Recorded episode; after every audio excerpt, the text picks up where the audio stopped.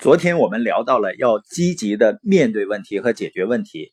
实际上，很多人之所以失败，把生活、生意、工作弄得一团糟，并不是因为他缺少智慧、能力或者机会，而是因为人们不肯对问题积极的、全力以赴的去解决。一个面对很多问题甚至很严重问题的人，仍然能够充满活力、积极的面对生活。实际上是很值得人尊敬的。这次在哈尔滨呢，见到了一位从大庆赶来的书友李玲。在酒店的房间里呢，每进来一位书友，或者进来一些人的时候，李玲都非常热情的、非常有活力的跟大家打招呼。他实际上也是第一次来到这个环境。每当大家有什么问题的时候呢，他也积极的去帮大家解决。而且很有意思的是呢，他说的很多话都是引用我们播音里面的一些话。他说呢，他有的时候是一整天一整天的在听我们的播音，而且我发现呢，他在给别人解释问题的时候非常的专注，非常的用心。这样一个积极阳光的女孩子呢，让人感觉她的生活一定是一帆风顺的。实际上后来在私下的交流里面呢。我发现他的生活也面对着巨大的挑战，我更加相信呢，他一定能够实现他的梦想。因为一个人在顺利的时候啊，保持心态积极是很容易的；身处逆境，面对巨大的问题的时候，仍然能够保持积极的态度，这是尤为难得的。我相信呢，未来我们的很多书友一定会在我们的研讨会上听到他的成功故事。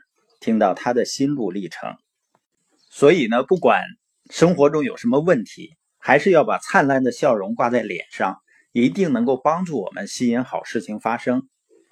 而那些满脸都写着问题的人、愁眉苦脸的人，你想想看，他是会排斥一些好的事情的。另外呢，每个问题里都蕴藏着机会。同样的一个问题呢，有的人消极面对，然后问题就越来越严重。你比如说受到了伤害，那有的人呢消极抱怨，就会使自己呢充满怨毒和变得冷漠了。但以积极的心态去回应的时候呢，有的人受了伤害以后，他会让自己变得更加温柔体贴，更有同情心，去关心其他受伤害的人。所以有些问题呢，虽然我们不能消除，但是我们可以升华，把绊脚石变为踏脚石。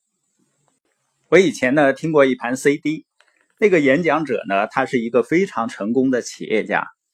他说他每天早晨起床的时候呢，都会对自己说：“我感到很开心，我感到很快乐，我感到棒极了。”然后呢，再跟自己说一遍：“我感到很开心，我感到很快乐，我感到棒极了。”接下来呢，他会再说一遍：“我感到很开心。”我感到很快乐，我感到棒极了。当然呢，这时候你要小心，你身边的人呢没有带枪。这样做是不是很多人会觉得有点傻？但是你敢每天早晨起来跟自己说：“我活得真没劲，我活得太没劲了。”你敢这样说吗？因为人的语言会重塑我们的大脑。一个总是保持积极开朗态度的人。一定会得到意想不到的帮助的。